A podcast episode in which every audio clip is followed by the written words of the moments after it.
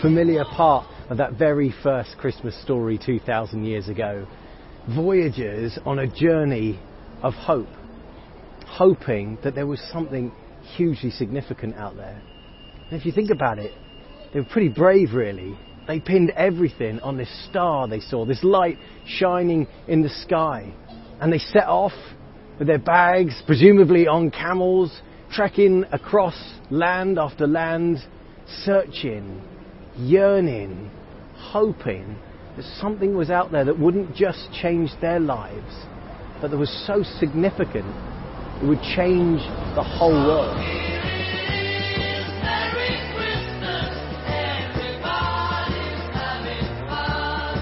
It's an inspiring story, really. And if you think about it, it's one that we can relate to. Well, at least in part. Because here it is, Merry Christmas, 2,000 years later, and everybody's what? Well, walking about with lights above our head, desperately seeking and searching for something to make Christmas Day significant and special. Okay, so most of the people walking past me aren't wearing crowns on their head, and as of yet, I've not seen anybody on a camel. But there's no doubt about it, this year, just like every year, the hope filled journey towards Christmas Day has already begun.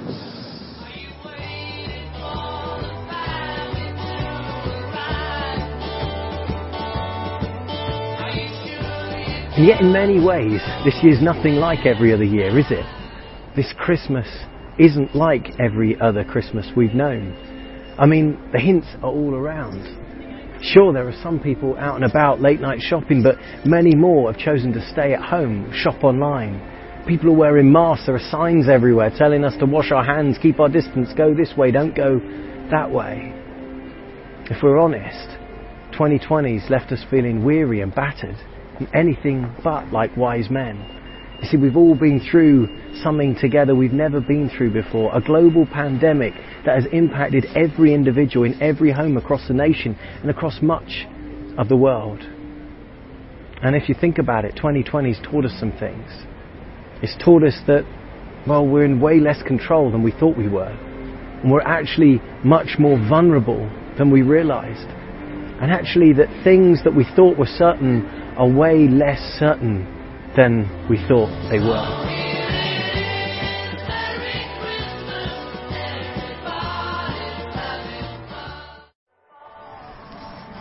But here it is. Yet again, Christmas is here. And I don't know about you, but I'm pretty certain everybody put their lights up early this year.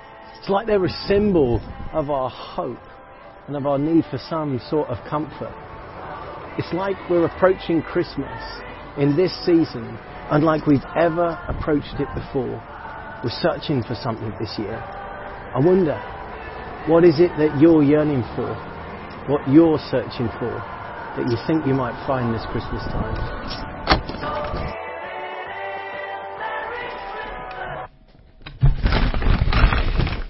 You know, there's no doubt about it. One of the things we love and are searching for from Christmas is that comforting feeling of nostalgia. Like the old songs on the radio and the smell of cinnamon and the candlelight that we only get to appreciate this time of year. Christmas is a time of traditions. And we love traditions because they're always the same, year on year. And they get passed on from one generation to the next. I don't know what your Christmas traditions are, but I think we all share some of them. The trees, the, I don't know what, mince pies, you know, uh, stockings maybe. For us, uh, you've got to get the Radio Times right at Christmas. You've got to circle the movies that you're going to watch. And maybe you've got some special ones, more family ones, a certain game you play. For me, I love putting out a little nativity set each Christmas with the wise men and the shepherds and Mary and Joseph and the little baby in the manger. I guess food, looking at the mince pies, is one of the biggest traditions we've got, isn't it? That we pass on. Um, we all love the mince pies, Christmas pudding here. But do you know what? Can we just have a word a moment? Can we just have a chat about some of the traditions that we've passed on from one generation to another? Because some of them are downright bizarre. I mean, just take a look here, right? What is with our national obsession with Brussels sprouts at Christmas? What is with that? I mean, I'll be honest. I like a Brussels sprout. If you fry me up a Brussels sprout with some bacon a little bit of maybe chestnut in there, I'm going to eat that. I'm going to love it. But honestly, about half the nation hate them. But all the nation insist on having them on Christmas Day, right? A Christmas dinner isn't a Christmas dinner without Brussels sprouts. Who made that rule? I think it all started, you know, at primary school. You remember those Christmas dinners you used to get at primary school? That special one-off day where all the dinner ladies put tinsel on their hair and everyone was excited. And you got, as a little kid, you got that plate, you got a little bit of turkey and you got your stuffing and the gravy and then suddenly the dinner lady, the other side of the counter, would put six small, rotten, sweaty, stinking cabbage balls on your plate with tears in your eyes, you'd say, Do I have to eat that? And she'd say, Get what you're given, you eat it, son, happy Christmas. And now, all up and down the country, there are adults that have grown up from being school kids and they still insist on boiling up those Brussels sprouts every Christmas day. What are you doing, darling? We don't even like Brussels sprouts. It's Christmas. I'm boiling the sprouts. But they're rotten, stinking, sweaty cabbage balls. We don't like them. Quiet. It's Christmas Day. I'm boiling the sprouts and you will eat them. I've got a few others. Like, this is a weird one. In my house, you know, Christmas dinner, we all like to get out the fine china. So, Christmas dinner, we go for three courses. But the starter, right, is actually just a drink. My mum and dad, you know that for them, that's your starter. You get a drink. Do you know what the drink is? It's tomato juice. Who on earth made that rule up? Tomato juice at Christmas for your starter. I mean, who ever, when they're thirsty, said, could you just puree me up some salad, please, and make me a salad juice. And then to make matters worse, Dad always insists on then shoving in some Worcestershire sauce. I mean, could you could you just get me a glass of that lovely salad juice, please? And just to make it better, put some rancid vinegary brown stuff in it, please, just to take the edge off. I mean, whose tradition is that? It's a tradition. It's going to happen. It's Christmas. It's what I'm going to be having for my start of this Christmas. I hope you'll join me. Okay, here's a weird one. Christmas cake? Love it. But in my house, Christmas cake is to be eaten, according to my mum, with cheese. Not next to cheese, not after cheese, not before cheese, but you take a slice of cheese and a slice of Christmas cake and you put them in your mouth together. Who made that tradition up? You know, I like Christmas cake and I like cheese. In fact, I'd like Christmas cake flavoured cheesecake. That would be nice. But cheesy Christmas cake? Who made that tradition up? It's a tradition, and so it goes on. The last one, I need to warn you about this one, is pretty shocking. At Christmas time, something happens where we all go crazy for pickled things. Pickled onions, pickled gherkins. But there is a pickle that is more dreadful than any other pickle, and it's the pickled walnut. I didn't even know this one existed until I married Becky and her lovely dad, my father-in-law, introduced me to pickled walnuts. Like, we already don't like the walnuts. We've established that. They're hard to eat. We don't really want them. We only want them on coffee cake. Someone suggested, how about we just stew them in some battery acid for, for three months until they go black and mouldy and soft and grotesque and spreadable almost. That'll make them nicer. And then you could have it at Christmas, couldn't you? Who made that roll up? And this is this is a secret I'm going to let you into this year. uptown, I went to Sainsbury's. They've sold out of pickled walnuts. Who is buying pickled walnuts? There is a rush this year. Forget the toilet roll. Pickled walnuts. Everybody's buying them apparently. Who made that tradition up? It's a Christmas tradition, and uh, well, I haven't got any because they've sold out. But if I can get some, I will. And my father-in-law shall eat a pickled walnut uh, over the Christmas period traditions that are going nowhere. Maybe the year of change like we've had, that's what we're looking for from Christmas. But if you think about it, even the most hardy Christmas traditions, even the most weird, will one day be fads that we've moved on from.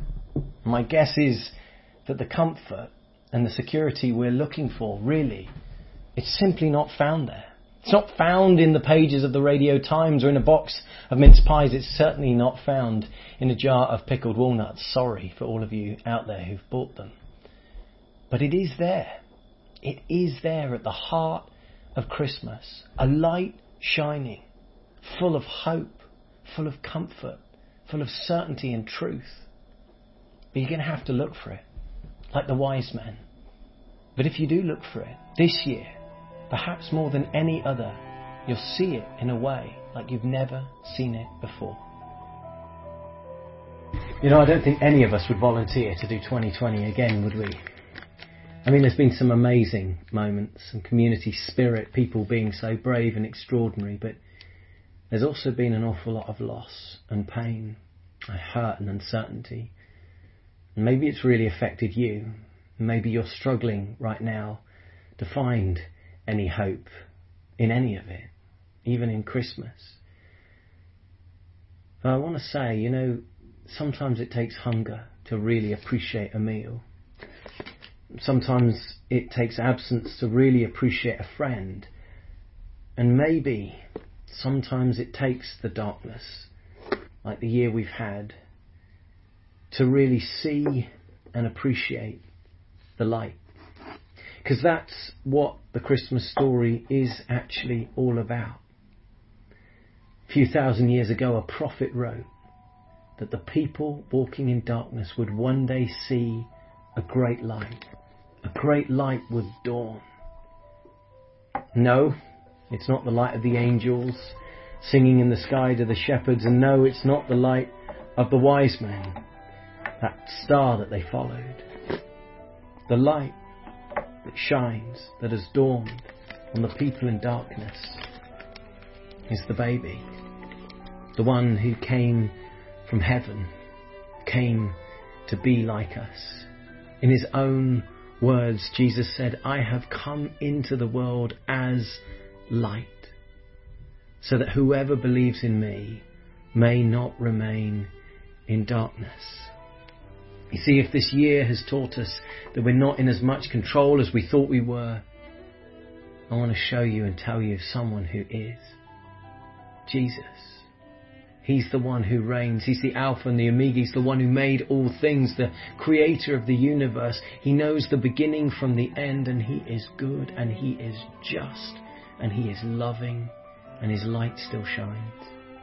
And if it's taught us that we're more vulnerable than we realized, it's true, we are. But the wonder of the Christmas story is that God, who is totally invulnerable, perfect in every way, more mighty than we can ever imagine, became just like me and you, totally vulnerable. The one who made all things for a moment was held in the arms of a scared young mum, squirming and crying, weak and in need of care.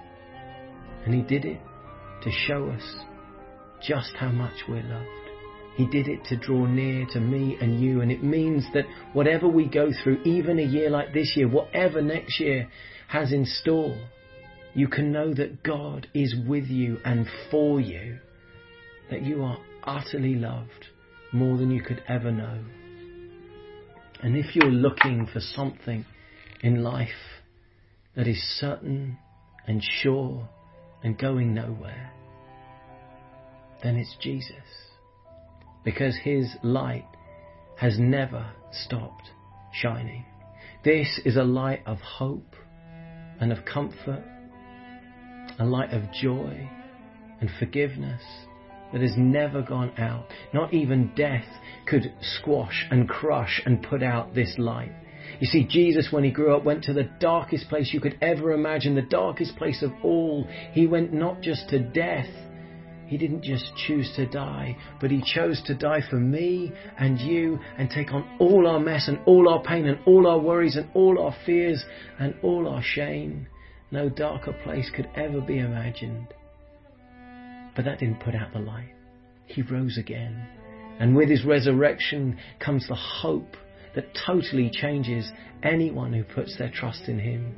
Comes forgiveness and joy and a future with him, guaranteed a present with him by your side each and every day. So, this Christmas, yes, let's enjoy our traditions. Yes, let's mess around and do what we can to enjoy family where it's safe. Let's play the games. Let's enjoy the Brussels sprouts or not. Let's light our candles and bring a little bit of physical light into our homes.